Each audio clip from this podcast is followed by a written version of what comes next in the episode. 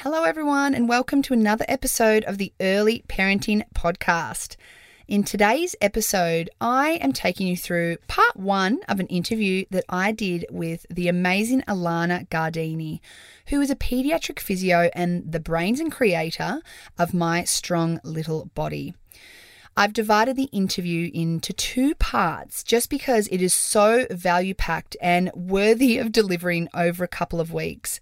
So, today you're going to get the first part of my discussion and my interview with Alana. So, I can't wait for you to dive in. Let's do this. Welcome to the Early Parenting Podcast, where we help you navigate the somewhat tricky world of parenthood so you can love the crap out of being a mama. I'm your host, Jen Butler, and I'm an early parenting consultant and a mama of two busy, busy boys. Join me as I explore all things early parenting and deliver them to you in toddler friendly, bite sized lessons. Because let's be honest, your toddler is probably smothering Sudocrem on the wall as we speak. I'll be dropping my hottest tips on baby and toddler sleep, feeding, boobs, behavior, and so much more. Are you ready to feel confident in motherhood? Let's dive in.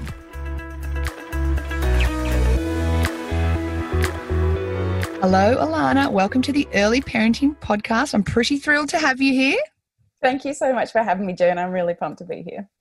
Well, I thought to start, I would get you to introduce yourself and tell us a little bit about who you are, what you're all about, and all of that sort of stuff. Okay, great. So, uh, my name is Alana Gardini. I'm a pediatric physiotherapist. I work on uh, on the Gold Coast in a private practice clinic, and I have been there for about 10 years now. I have a, um, a lovely husband and two little boys, Fraser and Alfie, and Fraser is five and a half, and Alfie is two and a half, and he's a very feisty two and a half year old. so I do do have my work cut out for me. I feel like is it just me? Is it second children? Like yes. seriously, because oh. Ted number two, feisty as. Oh gosh, I think also maybe you get a bit more laxy daisy with things, and so the yeah, the, the boundaries gets... start to slip, don't yeah, they? yeah, yeah. So I'm quite busy in my private practice. It's not my private practice. I work for for someone, and it's called All About Physio.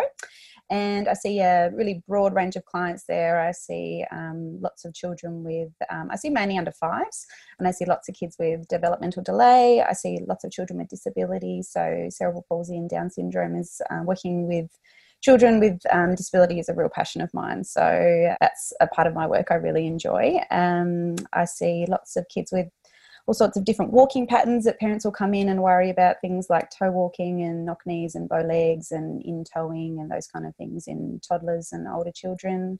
We see sports injuries, um, lots of plagiocephaly, which is the flat head syndrome, and just like a global developmental delay, those kind of things. So it's very varied work. It's really wonderful working with families. I'm very lucky to be a part of these families' lives and to get to see the children, you know, achieve these amazing goals. So it's yeah, it's a real passion of mine. I love that. And it is so like when parents come to you with concerns about delay, whether they are mild, whether they're just, you know, a temporary thing, like just to be able to make that difference or something more chronic, just to make that difference, it's it's very rewarding to be able to play that part in promoting development.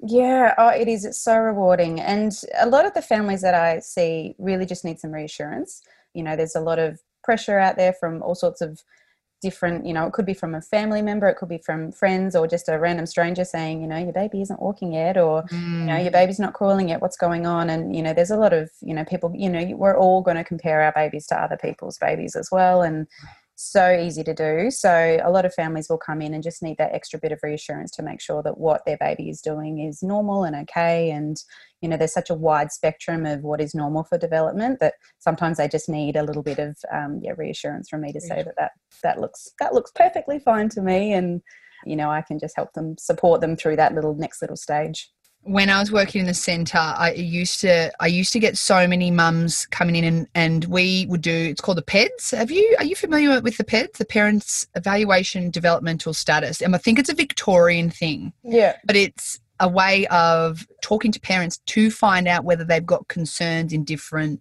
domains of their child's development.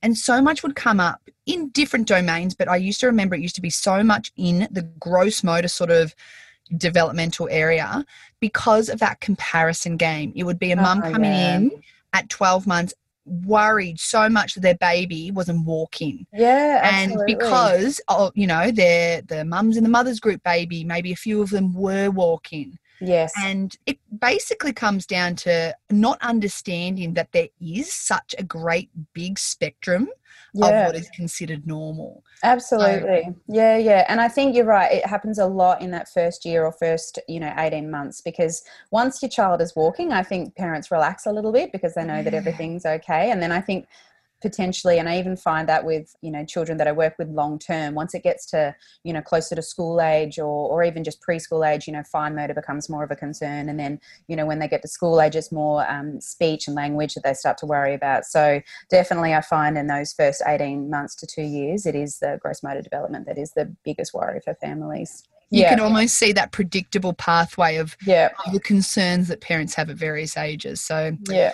Well, we're definitely grateful to have you as a health professional helping out all the families out there alana Thank you. Now, I would love for you to tell us a little bit about the amazing resource that you have created for families. oh, thank you. Yes, no, my um, my labor of love, my strong little body. I guess I'll start off where it all began. So I became a mum in 2015 to my uh, firstborn, Fraser. So he got to about I don't know, maybe five or six months of age, and I started realizing that um, I could. Well, first of all, first of all, before I get that far, I um, I realized really that becoming a mum is quite tricky. first of all Uh-huh. and i you know I, I don't think you realize until you know you No. become a mum that huge transition you know into motherhood and what it is and you know i had particularly screamy cray not very sleepy babies and you know i was just getting used to you know that big transition getting used to the sleepless nights how to settle a baby you know feeding latching all that kind of stuff and even for me i found that um, gross motor development didn't become such a big priority, even with all Mhm. my experience. And our firstborn ended up with a little bit of a flat head. So I was mortified when I realized, and I thought, my goodness, if it happens to me, of course, you know, it can happen to anybody. You know, with all my knowledge of pediatric physio, and I, you know, still it happened. I wasn't popping my baby in tummy time as much as I should have. And so I thought, what what can I do? What can I do to support families, you know, out there? What what is out there first of all? And there wasn't a lot. There was a lot of clinical resources for therapists. There was, you know, some more generalized things like there's Gymbaroo, which is, you know, the um, you know, the baby gym Yeah. classes that you can, you know, baby sensory, all that kind of stuff. But there wasn't really anything specifically for parents, like an evidence based guide with lots of beautiful pictures and step by step instructions as to how to support your baby through their first 18 months or two years of development. You know, I already had a little baby model in front of me, and I Mm. thought, okay, I'm going to start putting stuff together and i thought initially that i'd you know do a blog and i thought oh okay maybe i can create something for my patients because you know i can create some exercise sheets because you know i had this baby model in front of me and i could take photos of him you know doing stuff that i do with him really naturally. I was doing with him really naturally anyway. So i would hold him in certain ways and i would play with him in certain ways and position him in certain ways. And some of my mum friends and in my mother's group they'd be like why are you holding him like that? Like why are you why are you positioning him like that? Why why are you popping him across your lap like that? And i'd be like okay i can i can put this down. I can put this down on paper Mm. and sort of flesh it out. And i ended up creating this you know over many late nights for the first two years of his life. I'd stay up till 2 a.m brainstorming and putting it all together and editing and my cousin got involved and he did all the design and everything for me. Oh, we'd go back and forth. So it took it took five years to put it all together really by the time we you know finished it all off. But it's a 10 step baby development guide. It is it goes all the way from birth through to walking and it is 10 chapters of um, basically exercises that you can use at home uh, to support your baby's development and by exercises it's always play based so it's not like little baby push-ups or weights or Get down and squat. Give me 20. Although you can Although I do that if you like. sure sure there's, there's no there's no harm i actually do I'm get sure there's a market squat. for it. But yeah, so it is basically that step by step, you know, ways. You know, we start at the newborn stage. We go from, uh, you know, how to support your baby in those first six weeks, a way to start off the foundation of movement, and then we go all the way through from tummy time, going all the way up through to rolling, sitting, crawling, pulling to stand, and walking. And then even the toddler years as well, how is to, you know, you can get your baby going from that really um, precarious toddler walking stage to a really stable, dynamic walker as well. So, um, yeah, it is my labor of love. It's definitely my brain in a book. It's almost every exercise that I give to my clients as well. So there's not many exercises that I, um, you know, that I haven't thought of that are in there. And we started off as an ebook, and um, there was quite a lot of demand for the hard copy. So just at the start of this year, we released a hard copy as well. So it, hmm. that's that. It's a, oh, yeah, it's just... been really exciting. It's been a real ride, and you know, I've got such beautiful feedback from not only parents but also therapists as well. You know, junior therapists that are learning about. Um,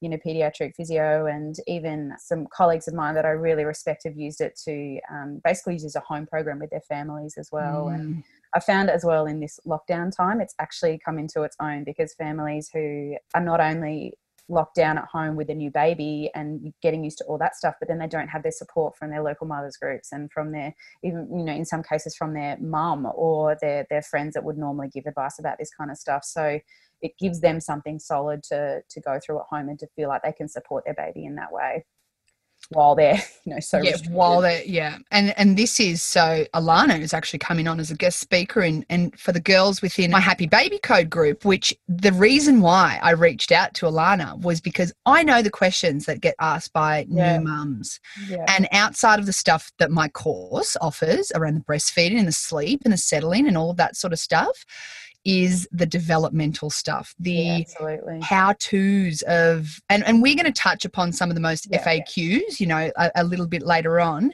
But all of that stuff, I just see, and this is like, when I'm listening to this, I'm thinking to myself, oh my gosh, this is like such an amazing resource for a health professional.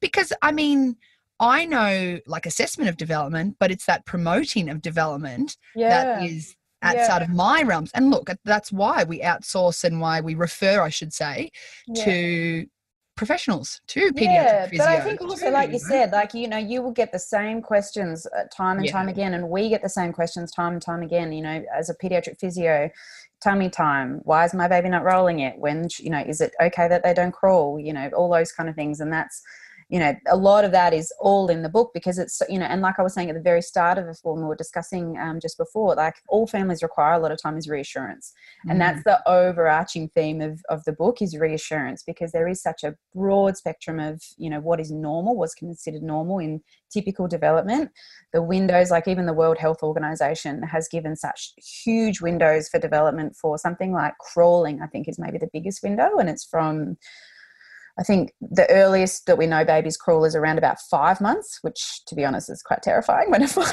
oh, God, that, that, gives me the heebie-jeebies. or, you know, or even scary is when you know eight-month-old babies start walking, but it oh happens. Um, makes look so funny, like little dollies. It does, doesn't it? It doesn't. It yeah. looks strange. Yeah, like, little and, balls, you know, little newborns walking. anyone who has an eight-month-old listener, please get in touch with Alana or I because we I so want to hear. But it's just, it is, you're so used to seeing these little people just sitting like little blobs, yeah. just, you know, both yeah. my boys at that age were just sitting. They were yeah. not even crawling. Yeah. So if they're walking, yeah, I'm like, it's wild. it's very entertaining. But anyway, like the, you know, there is such that broad spectrum. So I think yeah. crawling can start at five months and it can go all the way. I think the latest, you know, the uh, of the World Health Organization window of typical development is I think 13 months. So all the way yeah, from five to 13 months. That's such a huge range. And then walking can go all the way from yeah eight or nine months to 18 months. And some babies you know even though it is considered later it can be all the way up until two. So it's a huge huge range. And, and just for you know for a health professional to be able to say i know this from this book mm, that it is completely normal for this to happen. And yeah no i think it's got a lot of different um, ways it can be used I remember when I was working, I was probably my first few years of being a maternal and child health nurse. I had a boy come in and he was about 18 months and all he would do was sit. So, mm. you know, seemingly a concern.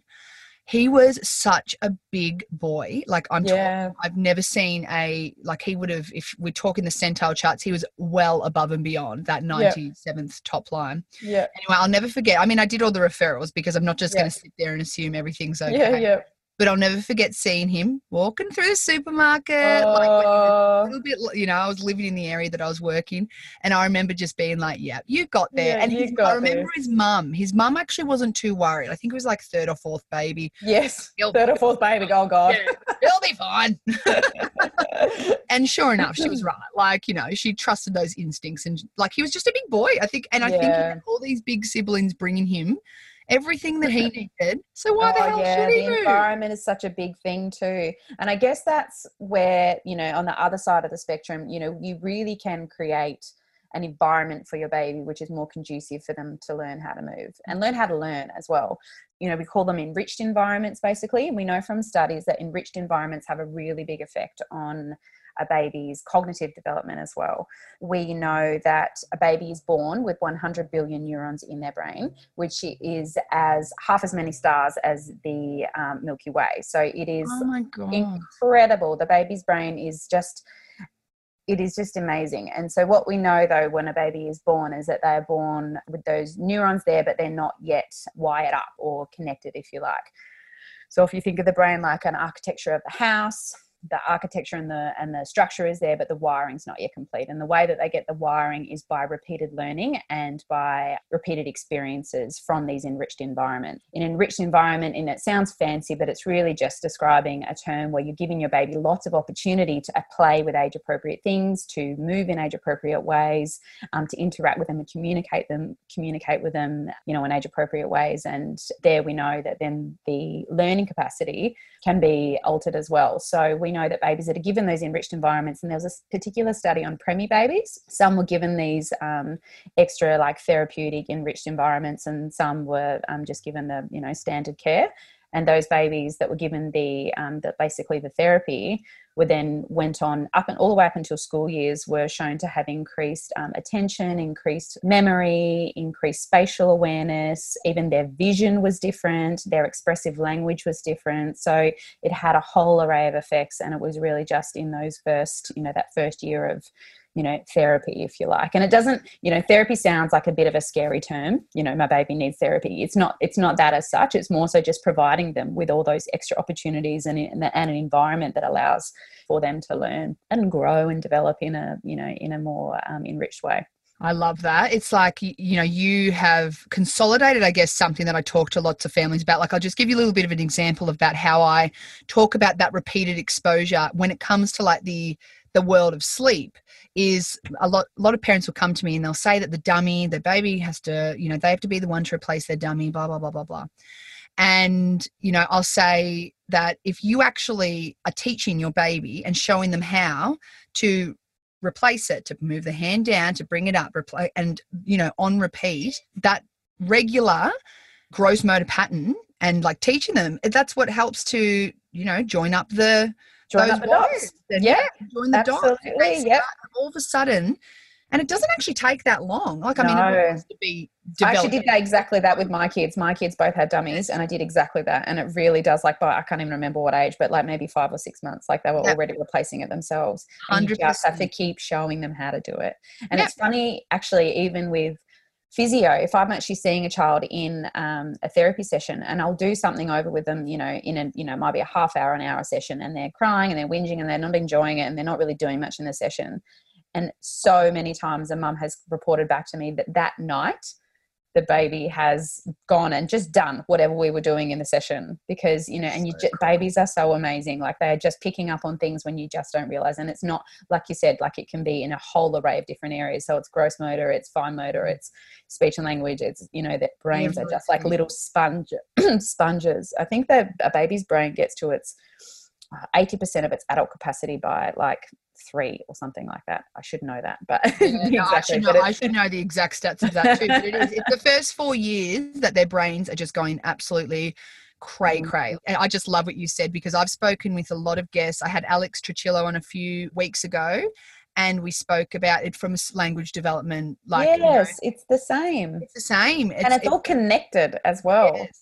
It's like this is a big thing is that you can never look at one area of your baby without looking at the other. Absolutely. And like for me, a huge part of the way I work with families around well, whether it's sleep, whether it's toddler behavior, whatever it is, it's all around working with their development and Mm. understanding this concept that our babies and our toddlers are so bloody smart. They are Yeah. so smart. yeah. We just have to know how to promote that whatever it is that we're promoting, basically. Absolutely. Yeah. So this is just incredible. Like I'm just yeah, I love all of this. Talking about the link between speech and and I'm thinking even with feeding, something that often comes up as well is a baby's ability to have solids and to safely take solids. I don't think personally, and there'll be lots of different views on this, and so obviously, you know, every parent needs to do you know whatever feels right for them. But you know, in regards to posture, a baby can't really swallow well in regards to taking solids until they're able to you know almost you know just about sit independently. So i always find it interesting when parents are giving babies solids when their babies are still you know maybe reclined in a bouncer or something like that because they're really not posturally ready to do that their swallow and their gag reflex and all that kind of stuff is affected so it is so interlinked And there's that advice of, well, for whatever reason, maybe their baby's waking more, and so they'll be told by someone, a health professional often, or Mm. sometimes it's family, start giving them solids. That's the answer. And yet, developmentally, they're They're not not sitting ready. supported. They're all hunched over. yeah And development is what comes down to us being able to offer all of these opportunities at the right time and knowing when and that's right it time at the right time. Yeah and going back to the book it's that's a big part of what i've done with every chapter is being able to say you know because it really shouldn't be age defined. So you know at you know for the rolling chapter for example at the start of every chapter i say okay typical rolling will occur between four months and, and nine months say for example. Uh, that's a big gap. Like that's a that's a Mm. really big gap. But you know generally it happens between four and eight months i think. But then I, I will also say your baby is ready to roll or try these exercises ready to try this next chapter when they show you know these certain characteristics. So they might be kicking more independently they'll be turning their head side to side Mhm. they'll be reaching with their arms they'll be doing um, x y and z. So each each chapter has their own little you know what should you see first before you start trying to promote and nudge this next um, gross motor skill along Yeah, so you're not jumping into trying to promote something that they're just not ready to be at. Like, Exactly. Your baby's not ready to sit yet if they can't um, push up onto their hands, which is very Yeah. interesting. So when they're lying on their tummy, if your baby can't yet push up onto their hands, their back is not strong enough yet to start sitting. And like this is what many parents might not know, but like babies, toddlers, there's a massive range, but they all do follow a like a typical developmental pathway, don't they? Oh, absolutely. Yeah, there'll be variations, and and that is a lot to do with um, body type as well. So some babies, for example, won't won't ever crawl on all fours um, because they just have a, a you know a body type that doesn't allow for it. It's really great if they do because it is such a great strengthening you know motor skill. So um, we can talk a little bit more about that later. But you know if a baby is particularly like has really loose ligaments or you know has low muscle tone, it's a lot harder for them to get up onto you know all fours. So they might end up being even like you know the parent might have done everything they could and kept them on their tummy, and that's really the whole premise of this is if you give them enough tummy time and they get happy in tummy time, then eventually they'll find their way into crawling. You know, some babies will just commando crawl because they can't push up onto their hands. And there's lots of things that you can do to help promote that four point crawling, and we can talk about that later. Yeah, essentially, you know, that baby, because of their body type, might just be a commando crawler if left to their own devices. And that's okay too. And we, we can talk about, you know, a couple of tips that you have for some of these primary concerns that parents have Yes. that I know again.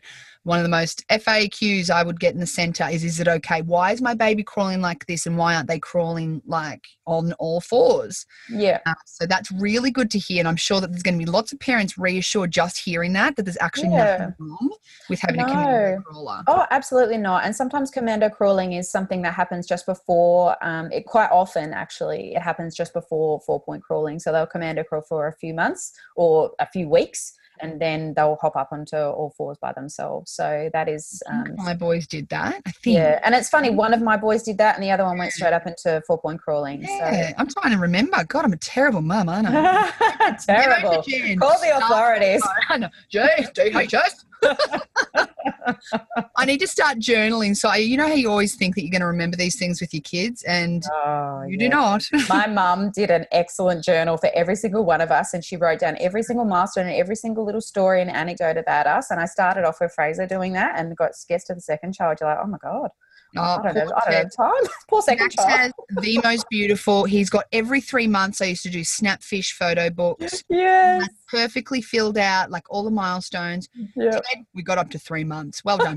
Pat on the back. Pat on the back. No, the poor second child. Imagine the fourth or the fifth. I know. Oh my goodness. Yeah. They're lucky to be clothed.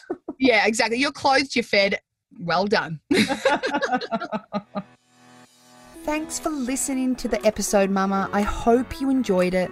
If you did, make sure to share the episode with a friend, with your mother's group, or tag me at Jen Butler Early Parenting on Instagram. The more that know about this podcast, the more people I can help. If you're looking for support that is personalised for your babe and tailored to your family's needs, then make sure to head on over to my website www.jenniferbutler.com.au and check out how we can work together so you can move through motherhood with confidence. Catch you in the next episode, Mama.